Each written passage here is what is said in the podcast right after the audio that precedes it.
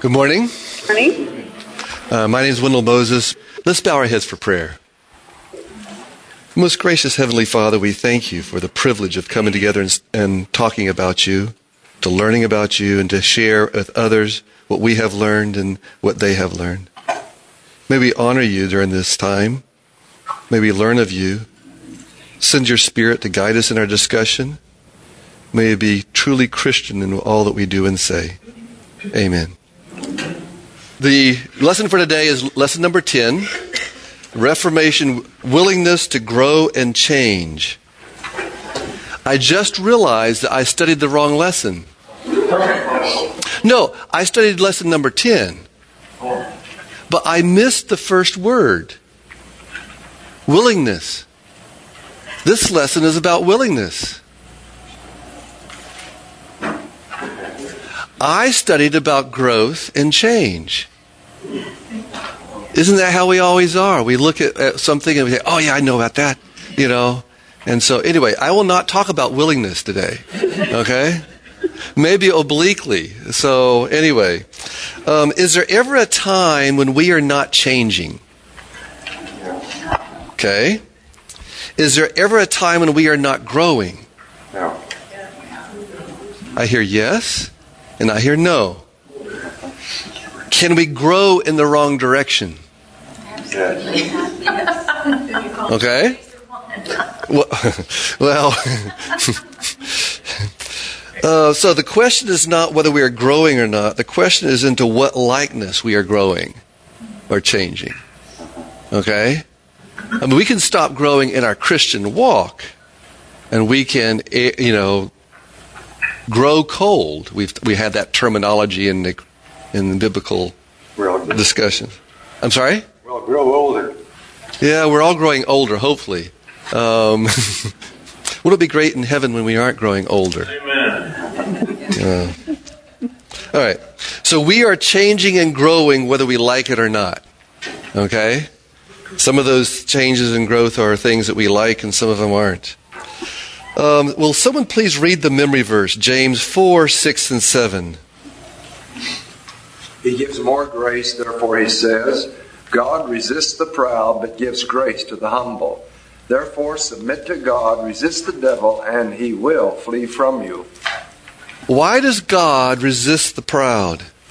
Their willingness. Yeah, they don't have a humble heart. They're hard to work with. The hard to work with? Okay. Is it because he's a jealous God and he will have no other gods before him? Yes, if you understand that appropriately. Right. Okay. Um, you know, for whatever reason, I guess one of the reasons is I grew up in the 50s and 60s, and, and King James Version was the, the version in which everyone read, etc. And so when I have memory text in my mind, I have to go to my gadget and turn on King James and look it up, and then switch over to something I can understand. You know, I um, I have um, a, a, a book on my bookshelf that's called the King James Word Book. It's about 2,000 words that have changed their meaning from King James time to the current time. The King James Version was um, written when tennis was being invented. Okay? And some other things in our culture were being done. And so what they do in the book is they quote from the King James, and then they quote from either Shakespeare or the rules of culture or whatever to show how that word was used and then you and then show the word that's currently being used today and um, you know just like um, um, we uh, we used to have a youth camp near here that was Camp Cumby-Gay and we had to change that that title because we were attracting people um, with other ideas than what we had at our youth camp. So, anyway, so yes, it depends on what you understand that to be as far as jealous God. Is being proud against God's law? No, Yes. no. I mean, it depends on what you're proud of. I'm proud of being a Christian. I don't think that's against God's, God's law. I heard some deep sighs over here. You want to comment on that sigh? No. What does your word book say about pride? Maybe Yeah. we need to get your definition. I'm sorry, I didn't bring it. I brought other things. I didn't bring. I didn't bring that one. Okay. Um, is it because it's not in our best interest to be proud? What kind of pride? Yeah, there's two kinds of pride. Yeah, I mean, There's probably more than two, but yeah, there's, there's at least you know. Yeah. I'm thinking of proud the fact that when my kids do well in school, whatever, I'm proud of them. Is that wrong? You know, I think we follow God and do what He wants. He's proud of us. He's proud of His children for obeying Him and stuff. Excellent. One of my main tasks as a pediatric surgeon is to monitor my children's, my patients' bone growth. And um, it's upsetting to me if I see one of their bones growing crooked. Many times it's um, nothing they did directly, something they inherited or something happened or whatever. But why am I concerned? You're thinking outcome. I'm thinking outcome. I would like the best to happen for those kids. Those are my kids. Okay? And I think in the same way, um, we will self destruct if we go in the wrong direction. If we're selfish and proud in the wrong direction. And we'll grow into beings that are terminal, not because God has to execute us, but because we'll be, we'll have a, a terminal condition. And um, we are God's children, and He wants the best for us. Okay, so the second part of that, that text, how does He give grace to the humble? How does that happen? Is that an arbitrary, I've got a, I've got a pound of grace that I'm going to put on you? Gives grace to everyone. Yes. Can often be substituted with love. He gives love to the humble. I think actually, in if you go way back and study the words and stuff, grace means love. Okay. Might, might it be that the humble are the only ones that perceive and receive the grace? I mean, God's grace is available to everyone. God's love is available to everyone in equal measure. Okay. But it's whether or not we accept it. More, And experience it. but He gives more grace to those who are willing to work with the grace He's already given them. Okay. I have a scenario to read you. Um, it's what was portrayed to me when I was growing up. We fulfill certain requirements and conditions. Therefore, we are given or rewarded with gifts which we otherwise would not be eligible to receive. It is at this point that we're given a quantity of grace. I don't know how we measure that. A cupful, I don't know. Anyway. Um, if we get enough of this good stuff, along with other good stuff called faith, it is then that we are declared righteous and thereby saved. Okay? And it's all this arbitrary gifting of whatever. Okay? Selected Messages, Book 3. To be pardoned in the way that Christ pardoned is not only to be forgiven, but to be renewed in the spirit of our mind. The Lord says, A new heart will I give unto thee. The image of Christ is to be stamped upon the very mind, heart, and soul. The apostle says, But we have the mind of Christ. 1 uh, Corinthians 2.16. Without the transforming process which can come al- alone through divine power, the original propensities to sin are left in the heart in all their strength to forge new chains, to impose a slavery that can never be broken by human power.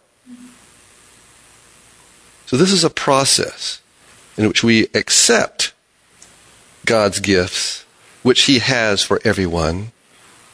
And if we're able to accept it, then we are changed into something new. Okay? When we read this memory text, what do you understand the phrase submit to God means?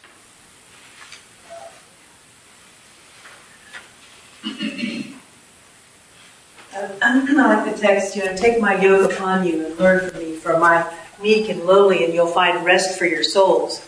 To me, submitting to Christ is to uh, agree and willingly agree to go into that yoke with Him, you know, to, to learn from Him and be changed by Him. To allow God to work in your life. Okay? Turn to Friday's lesson.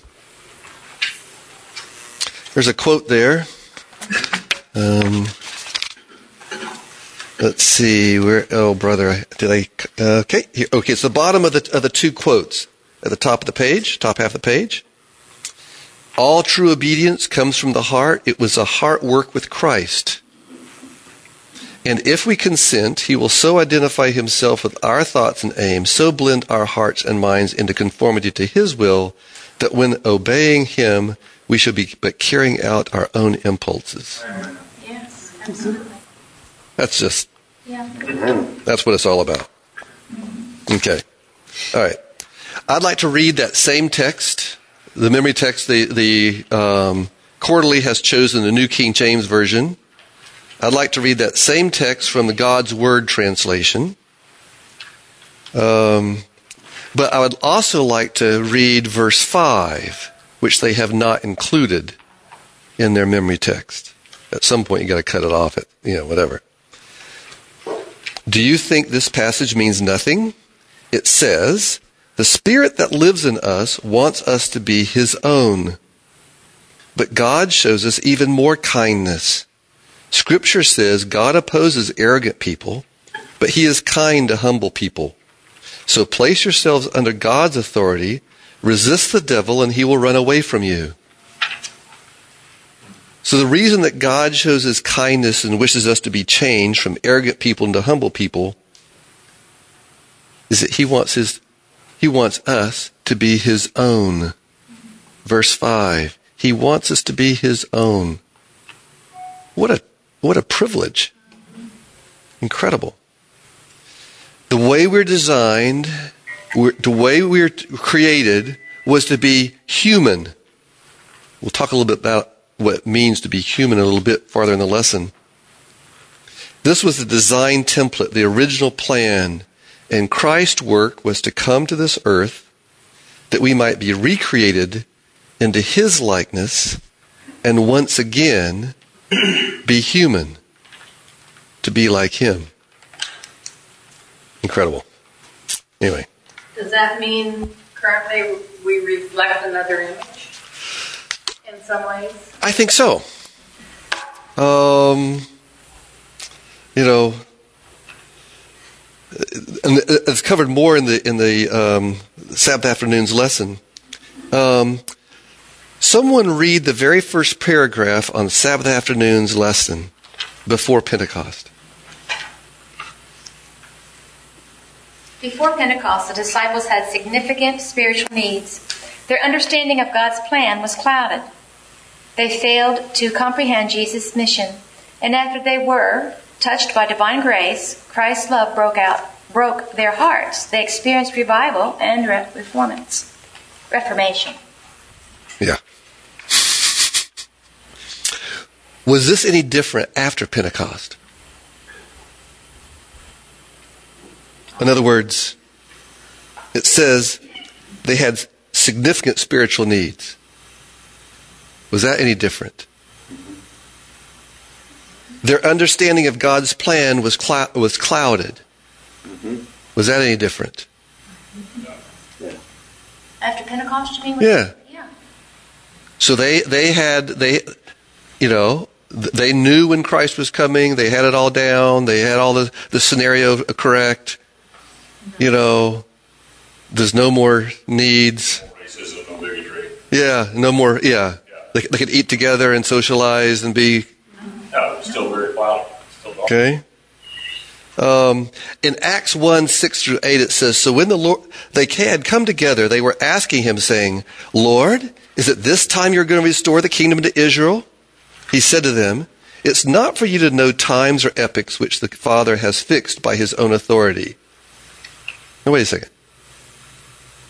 It is not for you to know times or epochs which the Father has fixed by his own authority. It's interesting. But you will receive power when the Holy Spirit has come upon you, and you shall be my witnesses both in Jerusalem and in all Judea and Samaria, and even to the remotest part of the earth. What was the result of the Pentecost experience? Thousands were baptized. People were changed. Okay. What happened to the believers? Okay, they, get, they receive spiritual gifts. Okay. What did the result, what was that result? What happened? It was as she said, thousands were baptized. Okay? So if that was the result, what was the purpose of the Pentecost experience and transformation? To give them a new vision. Okay? Humanity? Was the purpose of the Pentecost outpouring for the believers? Or was it for the unbelievers? For both, wasn't it? some of both. Yeah. Okay? For the unbelievers. So, God gives gifts to us for what purpose? Sure. To share. To reveal his character.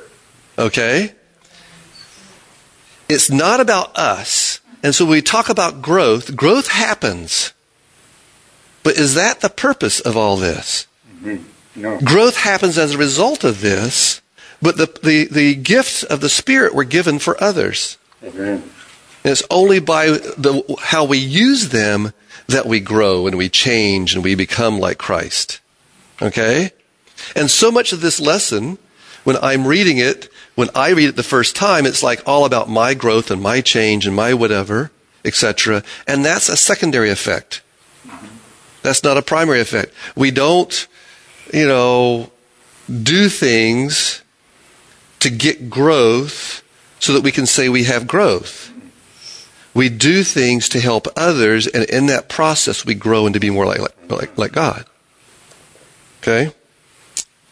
So much of the time we're so polluted and infected by selfishness and by this world and how it looks, etc., that we think of God's gifts as gifts for us. You know, and our growth and our maturation, etc. It's not about us. The second paragraph a revival is simply a reawakening of deeper spiritual longings. It's an intensification of our spiritual desires as our hearts are drawn closer to God through the promptings of the Holy Spirit. Revival does not imply that we have had no previous experience with Jesus. Rather, it calls us to experience that is deeper and richer. Reformation calls us to grow and change. It appeals us to move beyond the status quo spiritually. It invites us to re-examine our lives in the light of biblical values and to allow the Holy Spirit to empower us to make any changes necessary in order to live in obedience to God's will. As we work for others, we grow. The focus is not on our growth. Am I understanding the Pentecost right as something that happened fairly rapidly? Ten days after Christ left. Okay? So, for 40 days, Christ was on the earth after his resurrection. He left. Pentecost was 50 days after Passover. So 10 days after he left, Pentecost happened. Okay? All right. Let's go to Sunday's lesson. Um, talks about James and John. He gives a couple passages about illustration of what they were like. You know, they wanted to call fire down on the Samaritan village, you know. Um, but you have to realize, you know, they were looking. I mean, here's the Samaritan village. They're looking, and right beyond the village is the mountain where Elijah called fire down on all the troops. You know that story? I mean, yeah, the, you know, we all think about Elijah and um, calling fire down on the sacrifice and it consumed the altar. But do you remember the stories shortly thereafter in which he called fire down and consumed 50 people at a time? Yeah, three or four times. Three times. Well, I guess the third time, he, the, the, the one commander came with, with 50 guys and said, okay, we're going to arrest you, and boom, they're gone in fire. Another 50 guys came with another commander, and boom, they're all gone in fire. And the third guy said, whoa, whoa, whoa, wait a minute. You know, me sackcloth and ashes. yeah, you know. So they had, they were standing where they're standing, they're seeing the mountain where this happened. Okay? Who's more important, Christ or Elijah? Christ. The disciples knew that. Christ had just been insulted.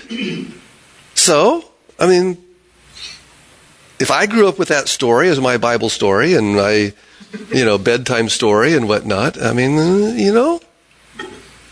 Anyway, so, and then also, then they came with their mom and wanted the top spot and all that sort of stuff. Um, okay, the bottom pink section on Sunday's lesson says, it's so easy to get discouraged over our own spiritual growth, especially since we truly want to have revival and reformation in our lives. When discouraged, when feeling as if you are spiritually a failure and that you are going to be lost, what promises can you claim that will show you why you must never give up and why, despite your faults, you can have assurance of salvation? Anyone? What's your text? Well, one, John 3.16. Yes. And 17 and 18. I mean, that's definitely a promise. Okay. 1 Samuel 12:22 For the Lord will not forsake his people for his great name's sake because it hath pleased the Lord to make you his people. Or Hebrews 13:5 through 8. I'm not reading the whole thing but kind of picking up my choice verses or choice phrases. God has said, "I will never abandon you or leave you." So we so this is God's word translation. So we can confidently say, The Lord is my helper, I will not be afraid. What can mortals do to me? Jesus Christ is the same yesterday, today, and forever. Okay? So, the spiritual growth, yeah.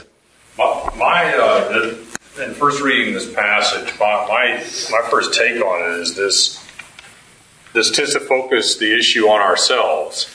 The whole lesson. The whole lesson. I mean, you know, what can I do to be assured of salvation? It's my salvation. Uh, you know, what text can I claim?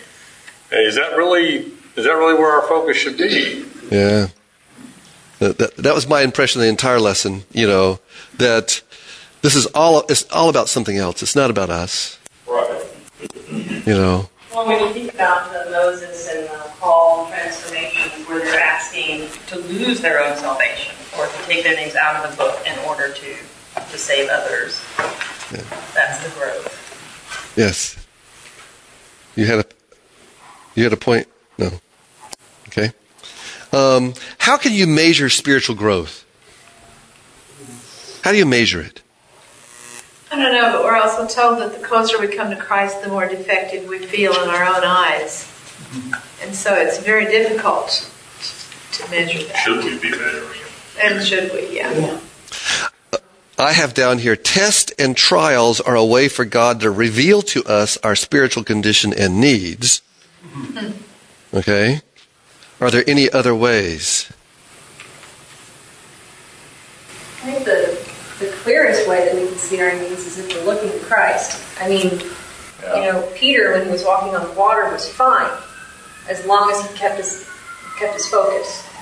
When you start looking around at the other stuff, that's when we fall. Um, and so I think even when we say, you know, the tests and trials thing, I think he can use those, but I don't think those were his design. Um, I think he fo- our focus is, is, is the most important thing. Looking at Him, not at ourselves, not at everybody else, just looking at Him.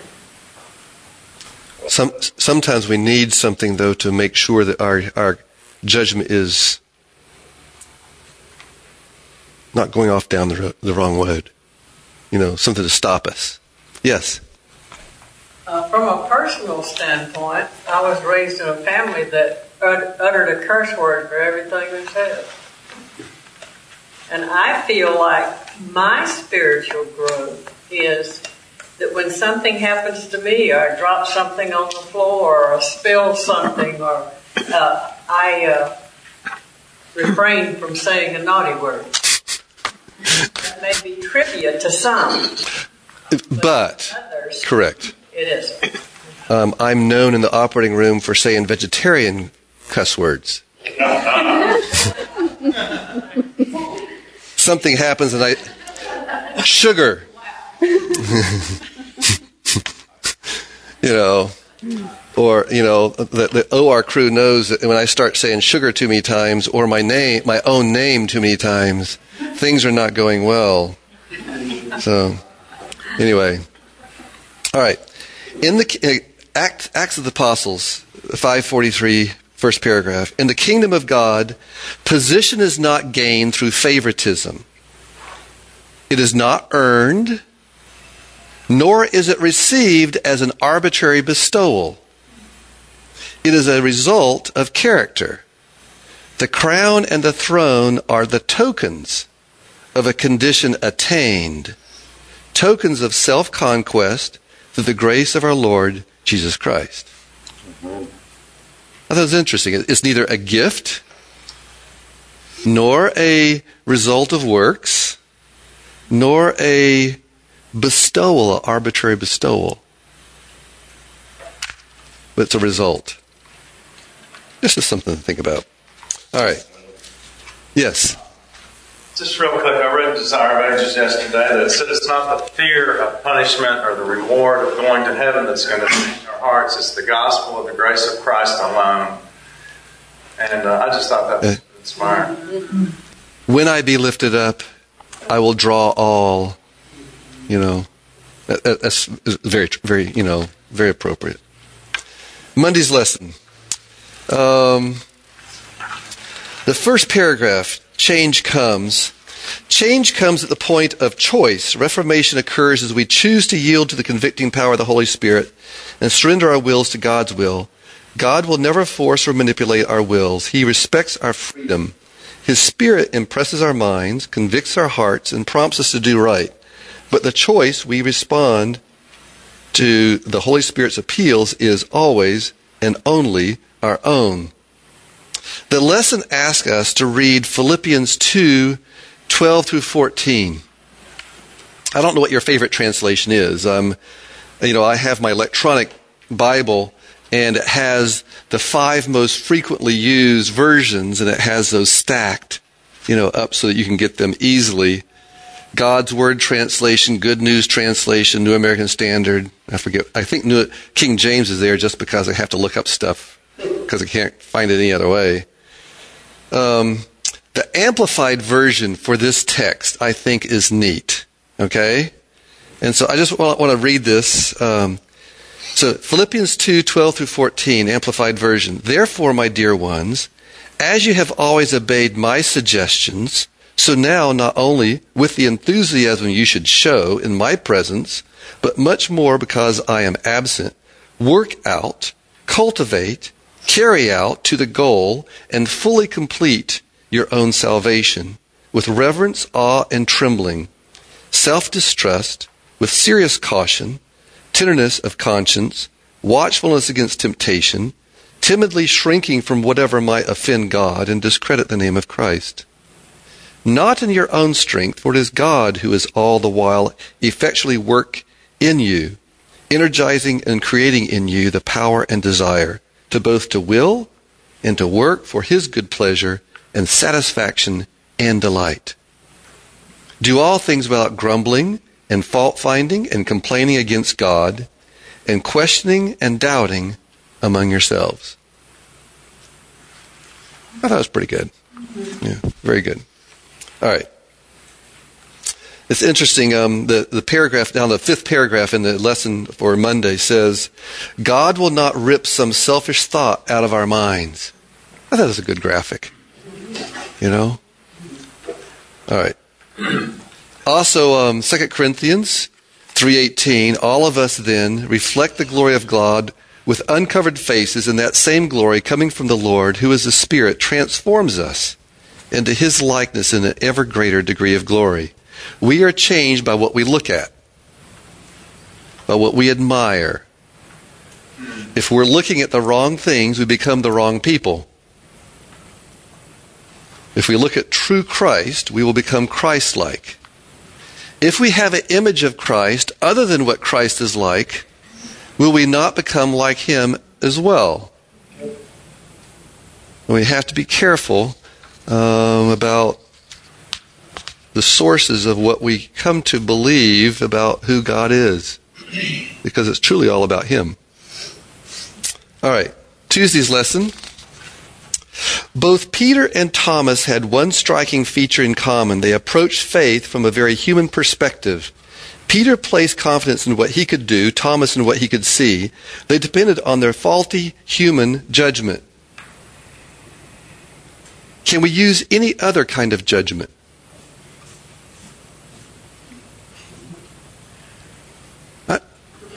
I just read this as like, huh? After Pentecost, were the people that were there less human than before Pentecost? Or less faulty. Less faulty, okay. Was Adam more or less human before or after the fall? So, what are we talking about when we talk about human judgment? Faulty judgment. Faulty judgment. Okay? But, okay, um, this week I had a, meeting with the administration, my employers. Okay? I was informed that um, I was blind and that I was not perceiving something that was happening in my office. That people were lying to me, in, in essence, and that um, I was not seeing it. Okay?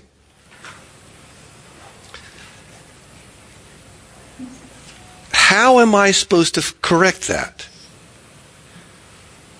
Well, first of all, is it true?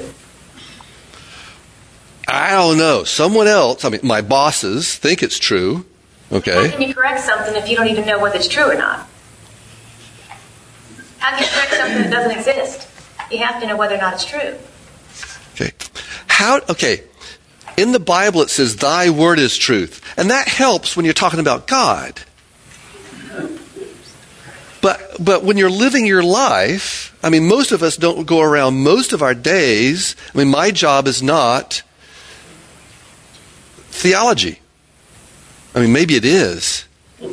You know, I mean, but um, my job is as a pediatric orthopedic surgeon, diagnosing and treating and whatever, etc. And many times, what I'm told by my patients is not true, and I figured that out. You know, um, this week I had to reassure that, not reassure, I had to emphasize to a parent that the medication that was I was sending this patient home on that was going into a catheter into his knee could not be injected into her vein, otherwise it would kill her. And I had to tell the, the mother this so that the mother did not get harmed by the implied use because she was asking some very pointed questions about the effect of this medication on the human body and how she could unlock the pump and all the other things. So sometimes I'm, I'm told things by my patients' families and whatever that things are not true, okay? But how do I know what is true? I have to use human judgment, don't I? You must investigate. Yeah, experiment investigating. Okay. And also the judgment from your past experiences with this, with the situation. I mean, if it's your people that work with you, you know something about them, you've worked with them. Are they trustworthy? You know, you have, like I said, investigate and see. I mean, Okay. Well, I'm just I'm just bothered by this statement about um, they depended upon faulty human judgment. What else have they got? Yeah. Christ had uh, Christ had to depend on that judgment as well. And he he uh, he certainly he did the best job of tapping into the divine judgment and conforming his human judgment around that, and he offers us every opportunity to do that. But yeah, human ju- human judgment is the only that's what we're born with. If we if we allow Christ to live within us, then, then that gives us the source of improving that human judgment and conforming it with divine judgment. Okay. Yes. I guess part of our, uh, the reason for our class is because we question human judgment. We come and reason here and uh, don't just swallow hook, line, and sinker. I think that God asks us to come and reason. That is an ideal of this class. Okay. So, you know, I I go back to this the statement we had before about what happened at, with Pentecost and what happened at the fall. Were we less human or more human before the fall? And I think that truly as we grow in grace and as, as we learn who God is and, and we etc., we can use better judgment about certain things, and maybe it spills over in our entire life. Maybe it's true that I can make better judgments about disease processes if I'm a Christian or whatever. I'm not certain that's true, but I would think that if my mind is working better, if I ha- if I'm healthy and whatnot, that I truly can be making better judgments than I can if I'm not, or that if I'm not under the influence of some exogenous chemicals, I can do better than maybe if I'm if I am. Yes. What do you mean by human? Like, um, human is how we were created to be. Well, and, and, and Humanity would be Adam and Eve, wouldn't it? Yeah, and, and that goes back to this, this statement here that they're talking about faulty human judgment. I'm thinking that's all I've got. Okay? And it's true that as we become more, as we become more Christ-like, we will become truly more like God's ideal for mankind and humans, but we will still have to use our human judgment. We don't have anything else. Okay? And I would like to avoid throwing stones at people when they are doing the best they can with what they have been given. We all were not created equal. Maybe in this United States we're supposed to be created equal under the law, but we truly all were not created equal. I have many, many people in my practice who were not given the same mental talents that you were. And yet they are going to be driving on the road and they are going to, some of them, and they are going to be um, exercising all that they can to live their life within the confines of this, um, what they've been given. Okay? And I think we have to be careful when we complain or, or criticize or whatever someone's human judgment. You know, I, um, I'm not the most forgiving driver. that's that's one of the areas that I think the Lord is working on me right now, and I may have to get a different car. because when I am driving down the road and things happen, it's like, really? Um, is it you're on the cell? I, I'm blaming everything now on texting, okay? But this week I was driving to work and I, I could hardly contain myself. The horn almost went off. Um, and finally I got to the freeway and, you know, the speed limit's 55, but unless you're going 70, you are in dire straits of being overrun by the semis that are coming by at that time of morning. And um, so as soon as I hit that, I, I, I, get on at the Hamilton Place little loop-de-loop thing off the Hamilton going toward town, and I have it timed so I can get in third gear and my revs up, and so I hit that chute going about 55 with the anticipation that within about 100 feet I'm going 70 miles an hour and I'm in with everybody else. Okay? And, it's supposed to be done. Well.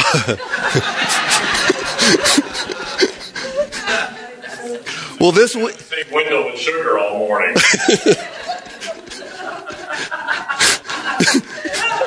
this week, I was behind someone who was not doing that.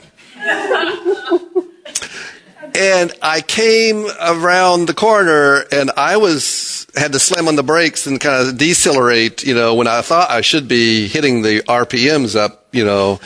And I came beside them and I glanced over at this I almost said idiot.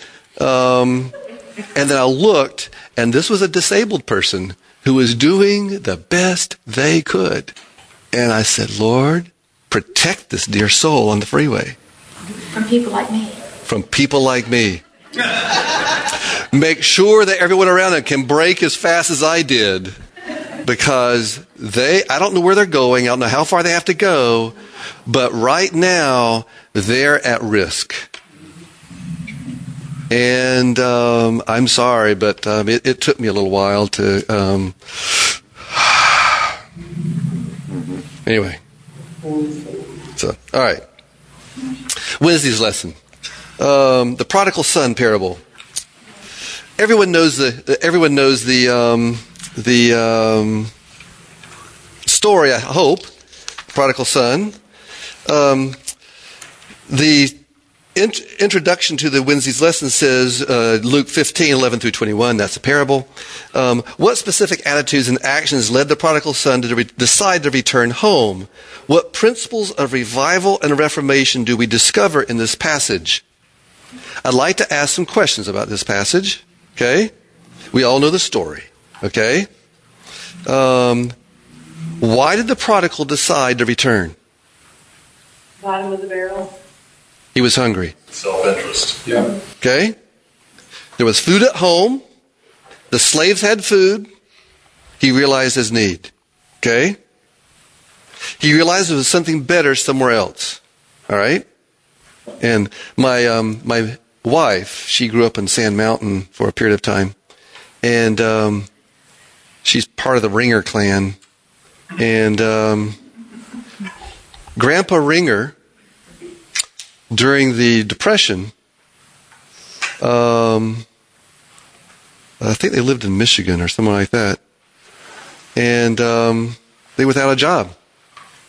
They had no money. They had a, a couple sacks of beans and a vehicle and a little bit of money for gas, and that's about it. And he says, I can freeze and starve, or I can just starve.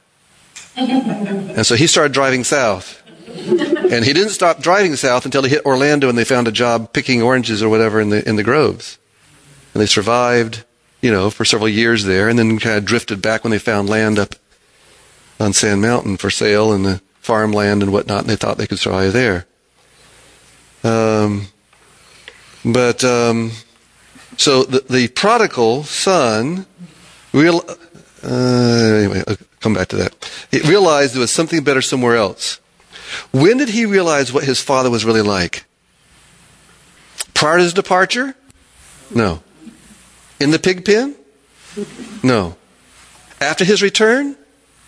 We may not know. Uh, we don't know that. All we know is he came back and um, that he went to a party. Okay? If he realized what his father was like. It was only after he'd been granted new eyes. Okay?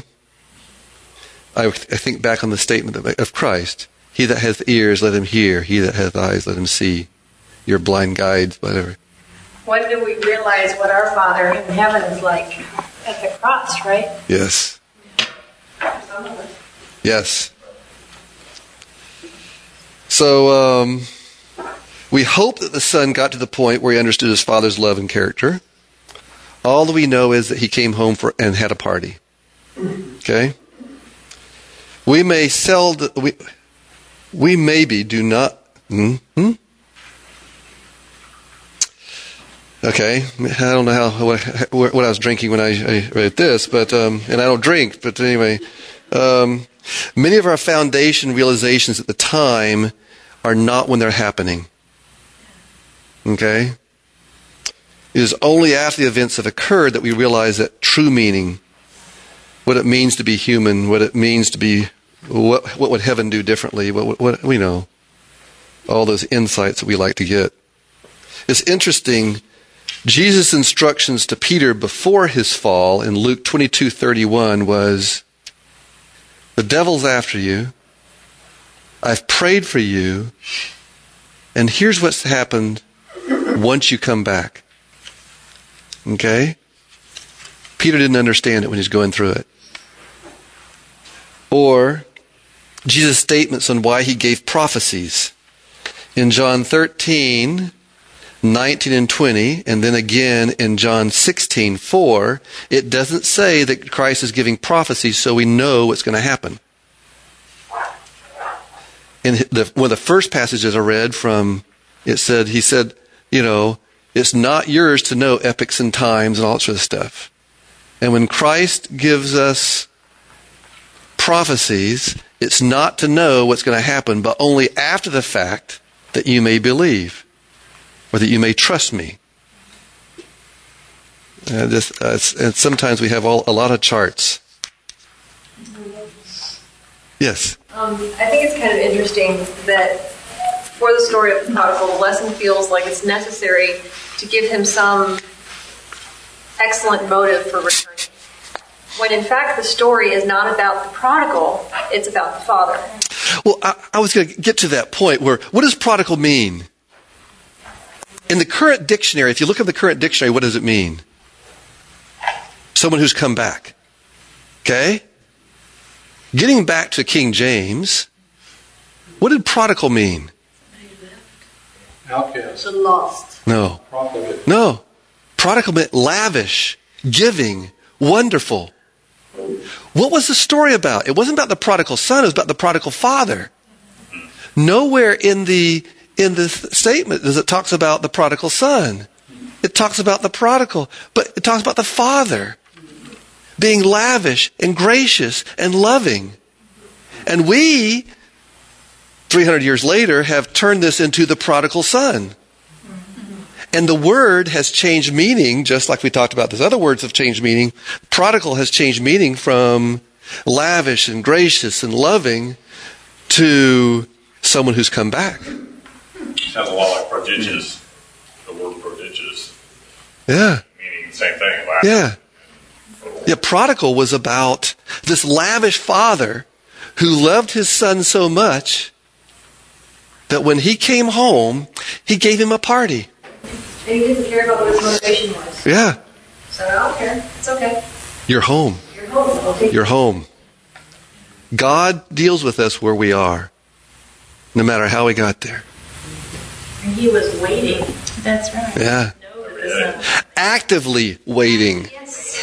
all the time since he left. Yeah. I like it that that same father went out to greet that son, but he also went out to greet the other son. Yeah. The other son, who may more represent churchgoers and so on, who have always been in the church, that son left the party and he was in a huff because the way the other son was getting so much good times and grace and love.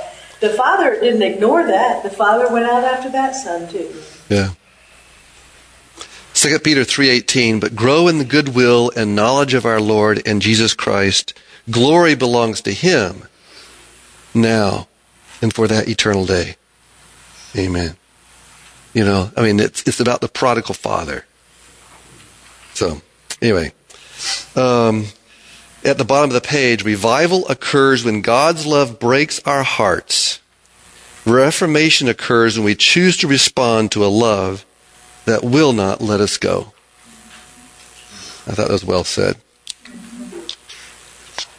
All right, Thursday's lesson Pool of the Bethesda.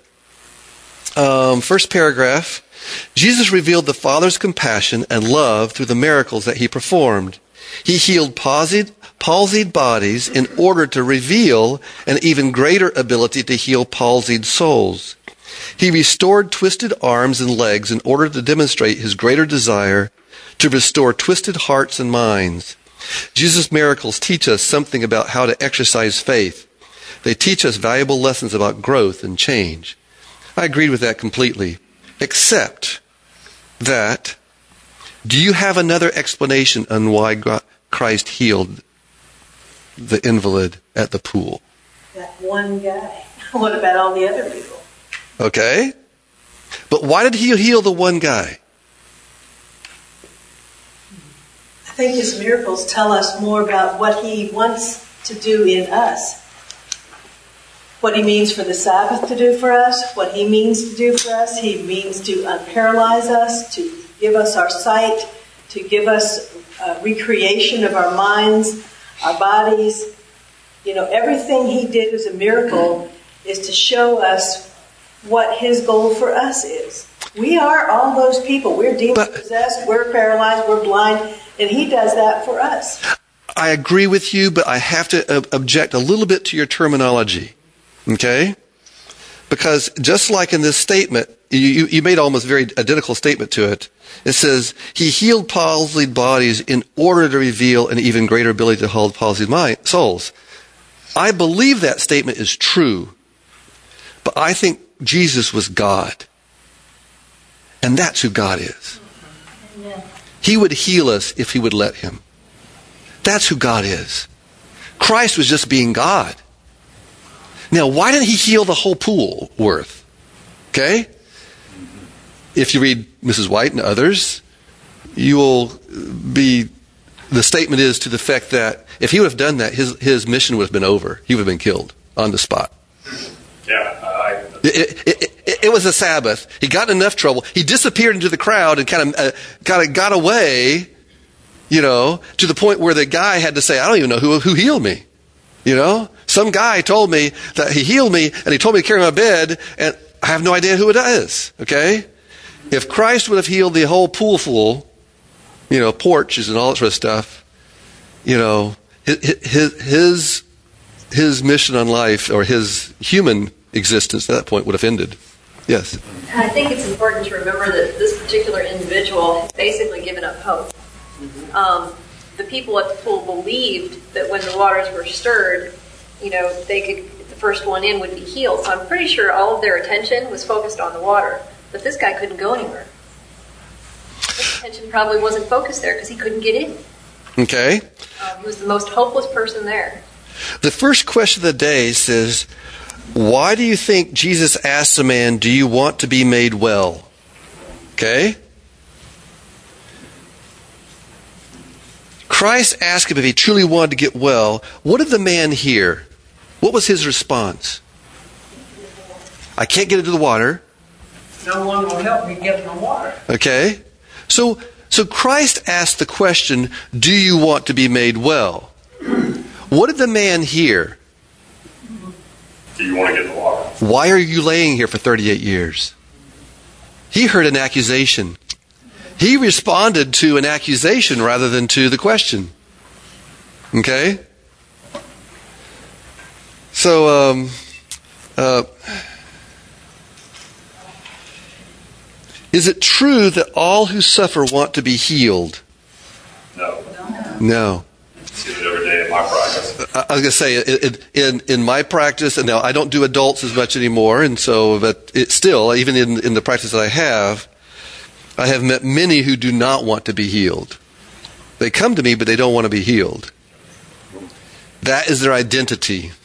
That is who they are. That's how they. That's who the, what they do, etc.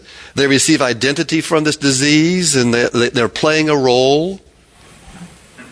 They receive disability checks from having their. Well, and again, that's that, that, can be part of it, you know. But much more ingrained in it is is this disease motif, this invalid. This is some else, something else has happened to me, and I, I'm helpless, and and whatever. It goes to the point of Christ's later admonition to the invalid after he is healed. What did he say to him in, in the in the temple? Stop sinning. Stop acting in the way that continues the sin and disease problem. This was not an arbitrary command. It wasn't, you know, don't sin, otherwise God's going to get you. The man was not punished for his sins with a disease. If you go back to his Christ's other statements about other individuals, the laws of God that were broken were not arbitrarily meted out with punishment. There are many reasons why bad things happen to people, or whether they're good or bad. Christ was not telling him, stop, or I or my Father will punish you. God wishes the best for his children. At the bottom of the, of the page, it says, Why is it so important to believe God's promises for forgiveness, especially when we feel so condemned and guilty for our sins? Why must forgiveness precede informa- reformation in our lives? Why is it important to believe that we can overcome through Christ's power in our lives even now? When you feel condemned and guilty. Right. wrong with God. Exactly. Doesn't all of that provides some foundation for the fact that we have choices to make and that we need to make our choices? Yeah, but I think it's also about him. It's not about us.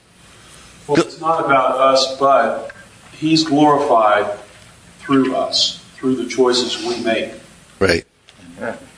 If we or others or Satan can convince us that we are hopeless, then we don't even look to go there.